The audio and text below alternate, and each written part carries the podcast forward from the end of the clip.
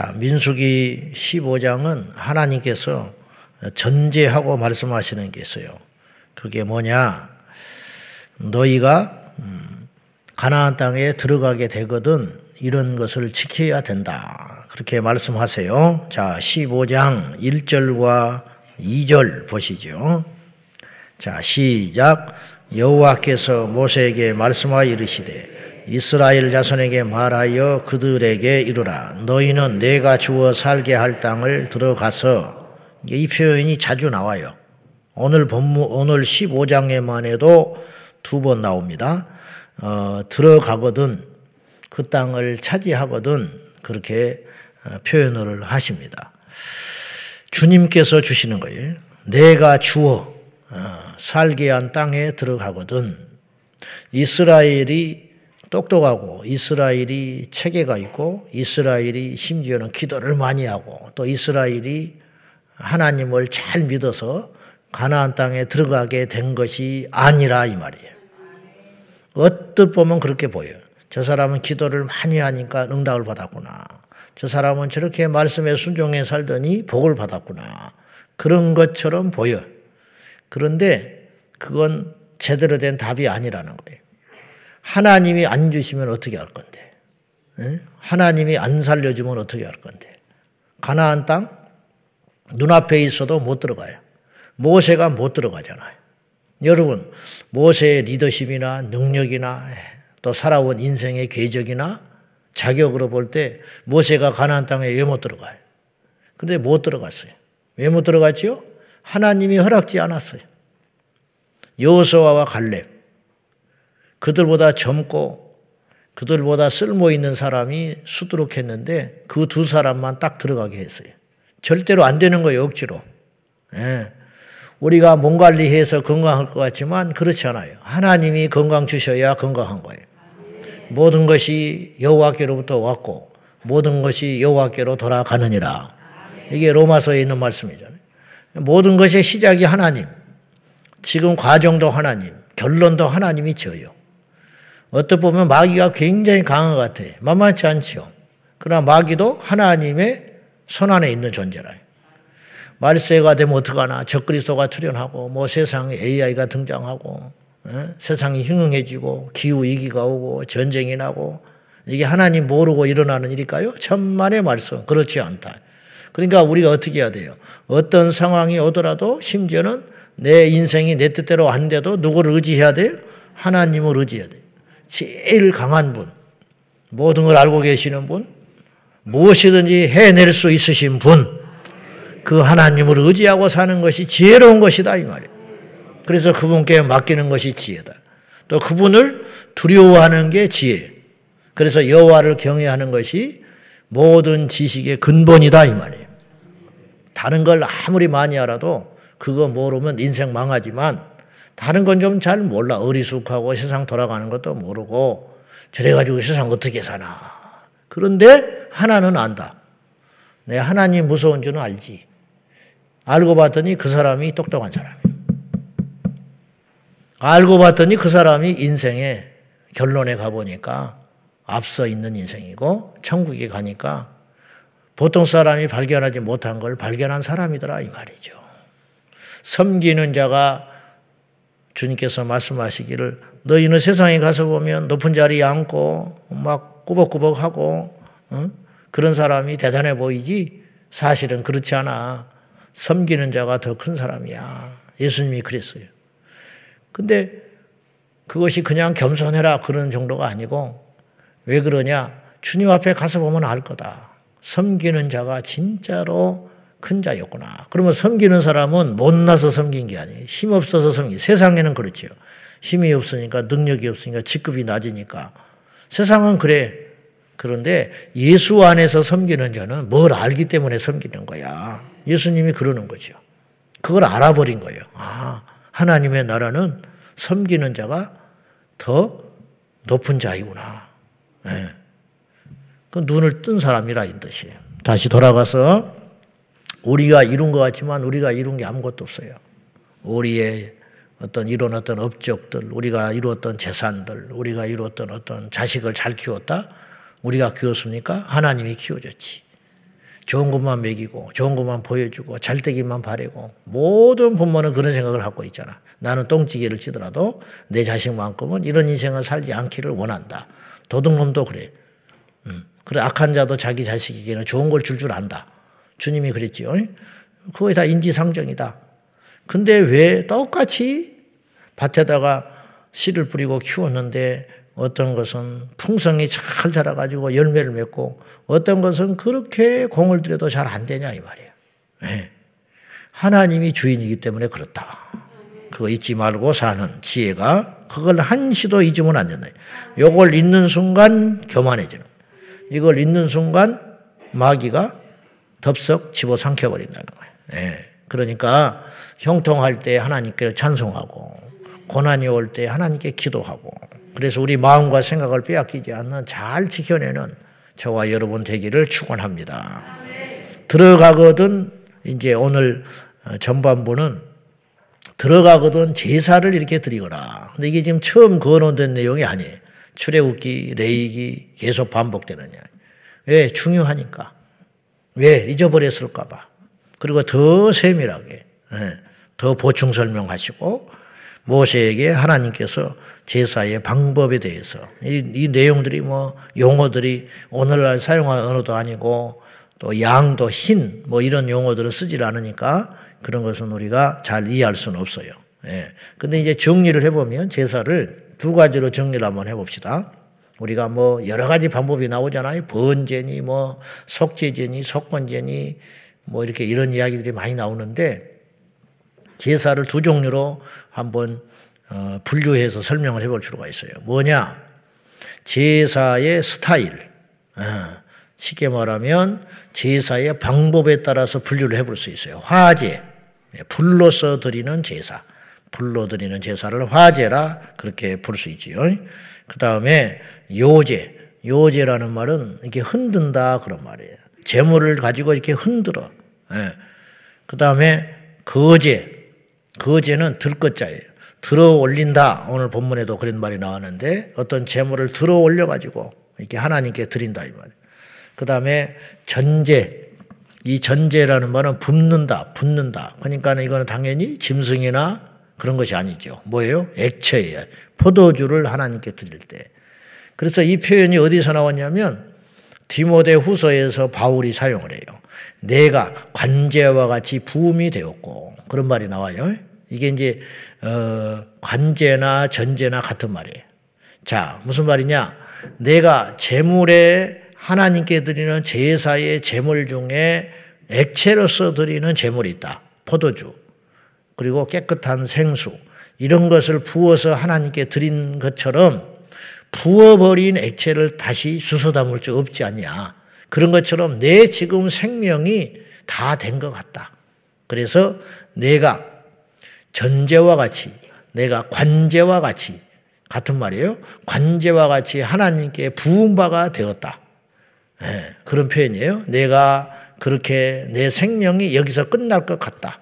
그러나 나는 나를 위해서 준비하신 의의 멸류관을 향하여 달려가노라. 내게만 아니라 주의 나타나심을 사모하는 모든 자에게도 하나님께서 이런 상을 준비해 놨으니 낙심하지 말아라.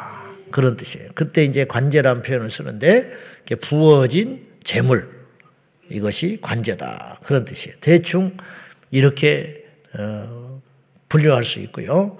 그 다음에 이제 여러분이 잘 아는 대로 제사의 용도, 쓰임새. 네. 그러니까 어떤 목적으로 이 제사를 드리냐 그런 뜻이죠. 네. 어떤 목적으로 제사를 드리느냐. 그래서 이제 우리가 주일 찬양 예배 이제 뭐 이런 식으로 이름을 붙였지요. 누가 붙였는지는 몰라. 그 말의 의미가 뭐냐? 평소에 우리가 시간에 쫓기고 주일 낮 예배 때 마음껏 찬양을 못 하니까 주일 저녁이나 오후에 이럴 때 찬양을 좀 많이 드리자. 그 이름이 그것이 상징하는 바가 그런 거 아니겠습니까? 뭐 수요 기도회 이런 표현을 쓰잖아요. 수요일 날은 되도록이면 기도를 좀 많이 하고 가면 좋겠다. 이렇게 이제 용도를 예배 때마다 정해놨듯이 예.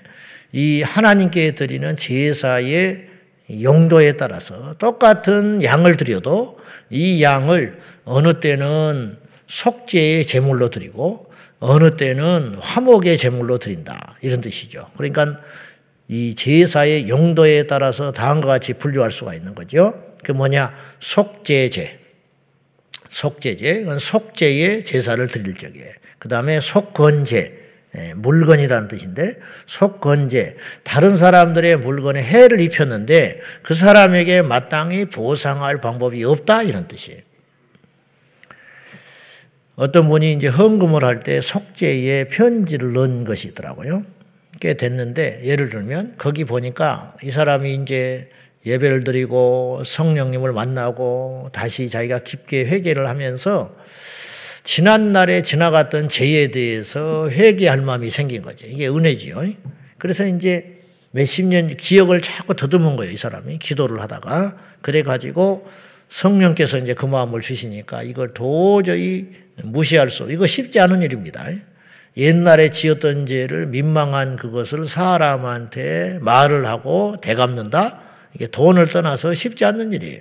그런데 가만히 생각해 보니까 자기가 그런 일을 많이 있었더래요. 그래서 기억나는 걸 쭉 적어가지고 3만 원 정도 피해를 본 사람한테는 10만 원을 주고 또 뭐 그런 식으로 자기 나름대로 계산법을 해가지고 근데 한 사고 안 받는다 이거죠. 그래서 이게 줄라고 그랬는데 준다고 하니까 이 사람도 잊어버린 일이고 당황스러우니까 안 받겠다. 뭐 이제 됐다 그랬겠지.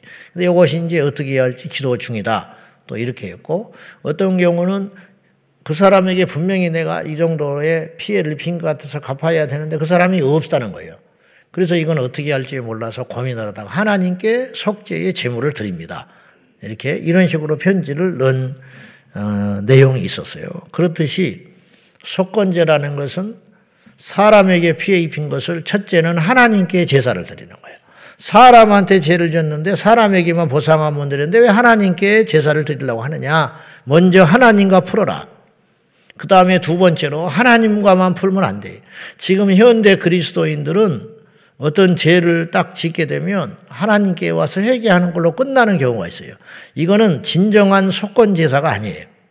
네. 진정한 의미의 속건 제사는 그리한 다음에 반드시 피해를 입은 자에게 배상하게 되어 있어요.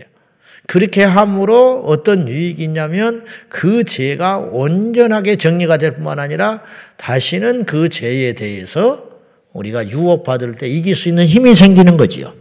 인간이라는 건 또 죄를 져요. 그러나 이자에 더하여 배상함으로 이런 식으로. 그래서 하나님이 목적은 뭐냐?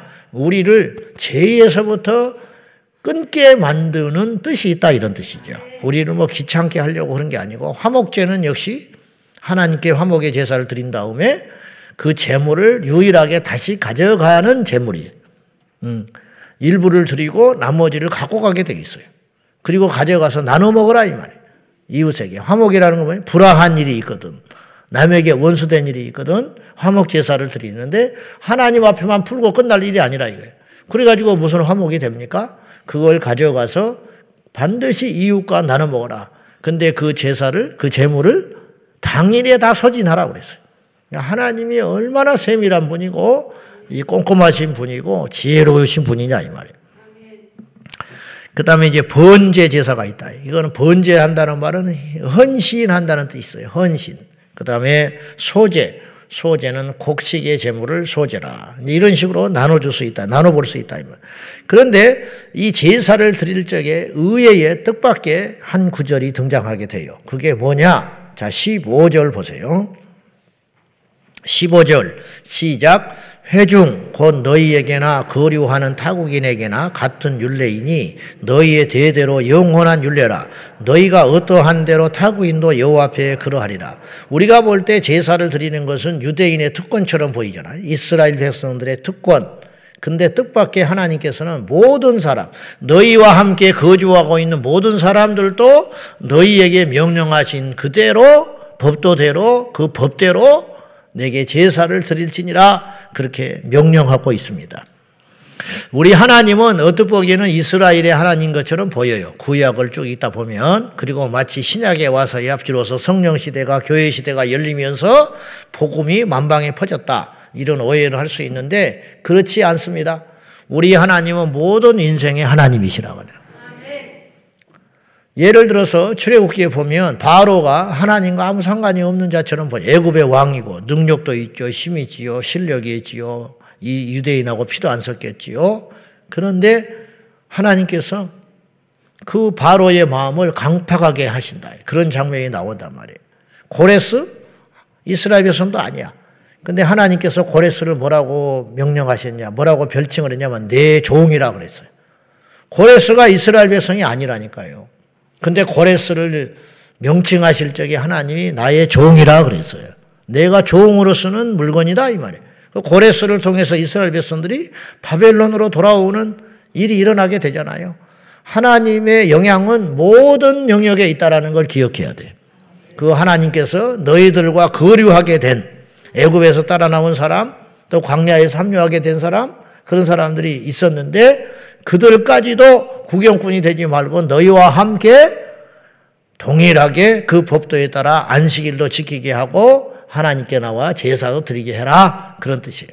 그러므로 우리 모두가 하나님의 언약의 백성인 줄로 믿습니다. 그리고 이제 부지 중에 죄를 지었을 때, 이제 22절에 이게 중요한 말씀이 하나 있어요. 자, 보십시다. 22절 한번 보겠습니다. 자, 시작. 너희가 그릇 범죄하여 여호와가 모세에게 말씀하신 이 모든 명령을 지키지 못하되 이게 무슨 뜻이냐면 너희들이 죄를 짓게 되건 제사 못 드린다 그런 뜻이야. 네. 너희가 범죄하여 여호와가 모세에게 말씀하신 이 모든 명령, 지금까지 말씀하신 명령이 뭐예요? 1절부터 21절까지 하신 말씀이 제사 드리는 방법과 원리, 이유 등등의 이야기를 쭉 하셨잖아요. 이거 지키지 못하게 해라. 여러분, 제사는요, 짐이 아니요. 특권이야.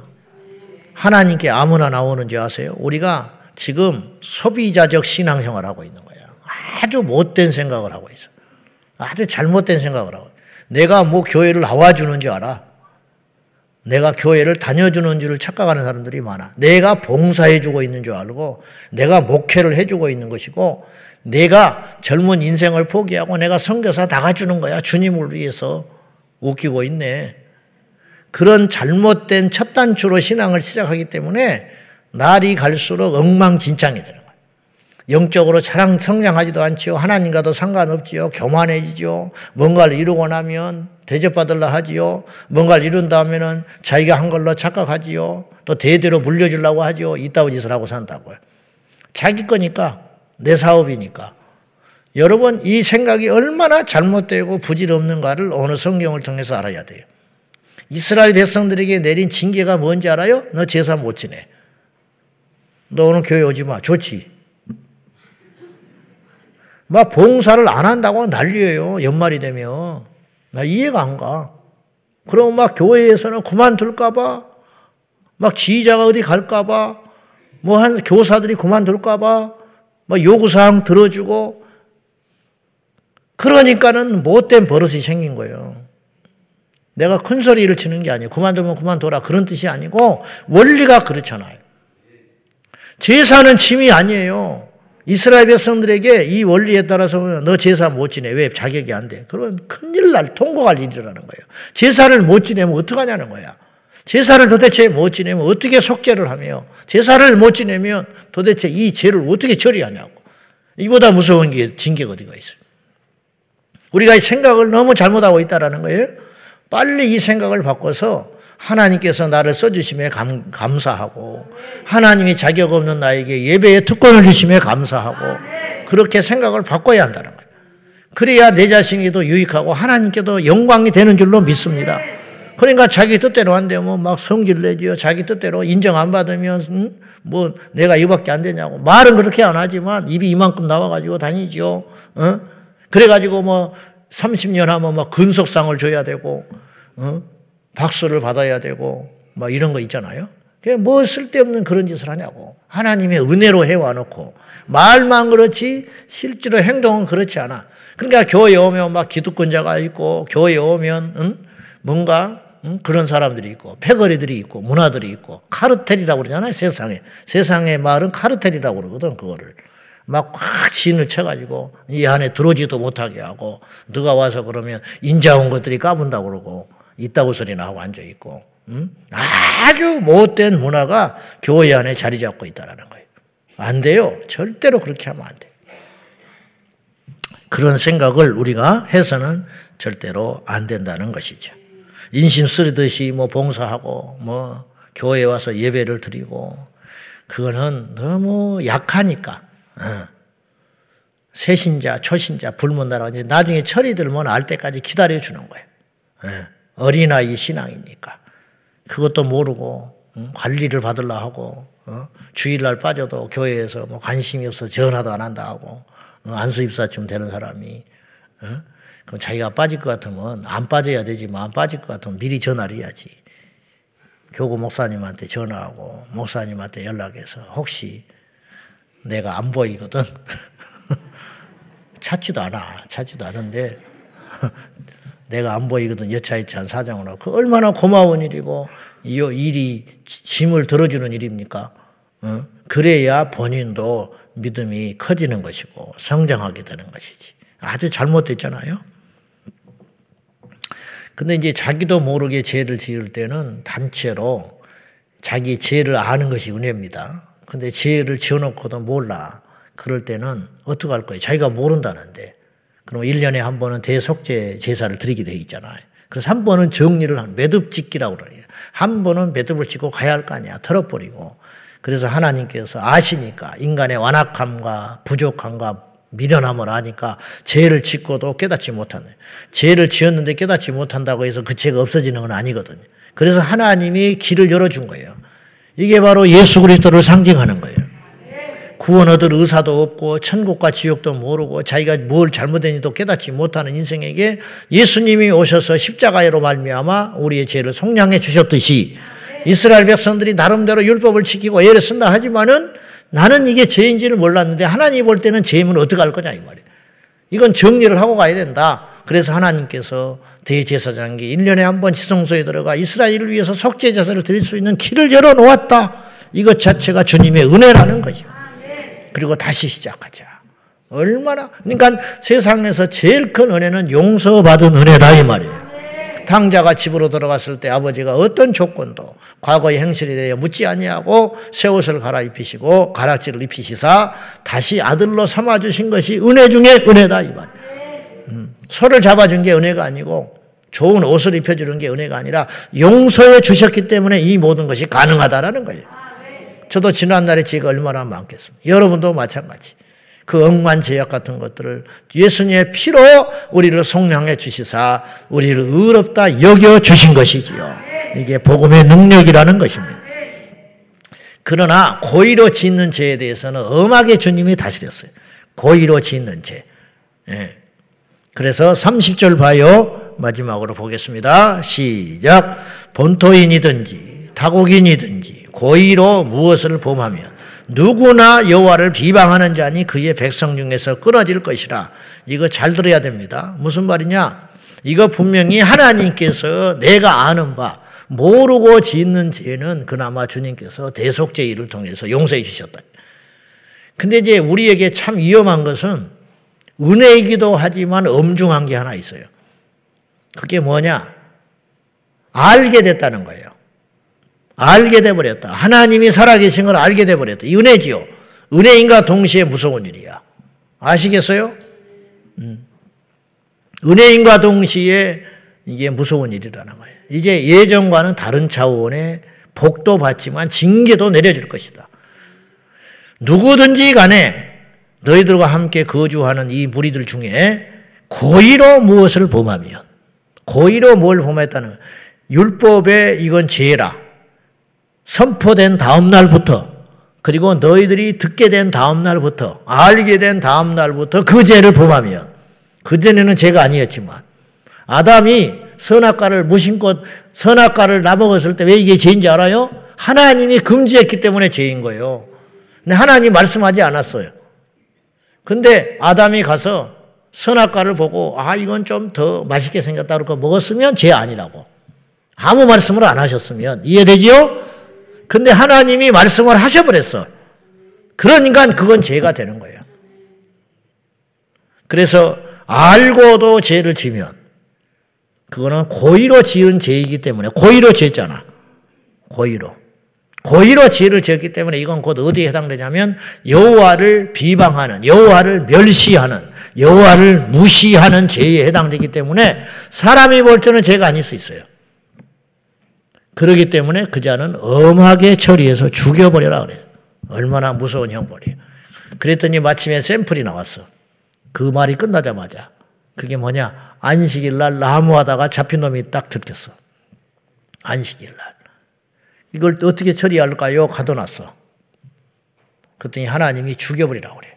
밖에 데리고 나서 돌로 쳐 죽여버려라. 여러분, 세상에 어떤 날에 가서 안식일 날에 가서 나무 했다고 이게 죽을 죄입니까? 지금 그게 죄일까요? 근데 하나님 앞에는 죄다. 근데 하나님의 속마음이 계세요. 왜 이래야만 했을까? 다시는 이런 일을 일어나지 않기 위해서. 이 사람을 용서해 줬다. 와르르 무너지는 거예요. 이 사람이 미워서 그러는 게 아니에요. 이 사람의 생명에 가치가 없어서 그러는 게 아니에요. 이걸 통해서 샘플을 잡아서 다시는 이런 일이 안 일어나게 함으로 인하여 온 이스라엘을 지키려는 아버지의 아픈 마음이 있다 이런 말이에요. 기강 잡기 그를 쳐 죽여서 예. 이 사람이 왜 죄를 졌냐면 이거예요. 알고도 죄진 거야. 왜? 안식일을 기억하여 거룩히 지키라. 모세가 선포했잖아요. 다 안다 이 말이에요. 아는데 왜 그러냐 이거예요. 아는데 왜 안식일 날 나무를 하고 범해, 범하느냐? 알았음에도 불구하고 모르고 지은 죄가 아니다. 그래서 하나님이 엄하게 처리했다는 거예요. 우리도 마찬가지. 알고도 지은 죄, 모르고도 지은 죄 용서해 주십시오. 천만에 어찌 그게 같을 수가 있어요. 우리는 이제 알았어요. 아는 것이 은혜입니다. 그러나 무서운 일입니다. 기도하겠습니다. 시간에 기도할 적에 우리가 하나님의 은혜를 받은 만큼 하나님 앞에 무섭게 살아야 된다. 우리는 복을 달라고 기도하고 강해지기를 위해 기도하고 높아지기를 위해 기도하지만 더 많은 걸 갖기를 위해 기도하지만 그럴수록 무섭게 살아라. 이게 하나님의 명령입니다. 이스라엘 백성이 된다는 건 복된 일이지만 이방인이 나무에서는 죽을 일이 아니지만 이스라엘 백성들은 주일날, 안식일날 나무를 하면 죽을 수 있는 일이라는 거죠. 이 원리가 오늘 우리에게 동일하게 적용된다는 걸 깨닫고 주여 주님 앞에 받은 복이 큰 만큼 삶과 더 조심하게 해달라고 기도하겠습니다. 살아계신 하나님 아버지, 우리의 마음을 지키기를 원합니다. 우리의 생각을 지키기를 원합니다. 우리 하나님께서 우리를 사랑해 주시고 우리에게 베풀으신 은혜가 큰 만큼 우리가 하나님 앞에 더 행해야 할 엄중한 것들이 많은 것을 알게 됩니다. 주님께서 우리에게 복을 주시고 우리를 높여 주시고 우리에게 주신 책무가 큰 만큼 우리가 하나님 앞에 더 엄중하게 살아야 함을 깨닫게 하여 주십시오. 주님, 우리 하나님께서 우리 예수님께서 우리를 위해서 죽어주신 그 십자가의 희생의 대가가 큰 만큼 우리가 큰 복을 받았고 큰 복을 받은 만큼 우리가 하나님께 지켜야 할 법도들이 엄중하며 행해야 할 일들이 큼을 알게 하여 주셔서 우리 하나님께서 우리에게 주신 은혜로 말미암아 감사할 뿐만 아니라 두렵고 떨림으로 이 모든 명령을 준행하여 이 복들이 없어지지 아니하며 하나님 앞에 갔을 때에도 책망받는 어리석은 인생이 아니라 하나님께 온전한 영광을 드리는 우리 모든 성도들이 다 되게 하여 주시옵소서. 주님 감사합니다. 하나님 아버지 예배가 복임을 다시 깨닫습니다. 예배가 짐이 아니고 하나님의 일을 하는 것이 해주는 인생이 되지 말게 하시고 인심 쓰듯 하던 모든 버릇이 고쳐지게 하여 주셔서 주님은 능치 못할 일이 없으신 분인데 우리 같은 자들을 들어 쓰심에 대하여 감사하며 쓰시는 날까지 최선을 다하여 달려가게 하여 주셔서 마지막 땀 한 방울 피 한 방울 1초라도 드리게 하여 주시며 하나님께 받은 은혜가 큰 만큼 우리가 마땅히 더 삼가 조심하여 여호와의 법도를 엄중하게 지켜야 함을 깨닫게 하여 주옵소서. 예수님의 이름으로 기도하옵나이다. 아멘. 주여, 주여, 주여, 살아 역사하신 하나님, 오늘도 우리에게 깨닫게 하여 주시옵소서.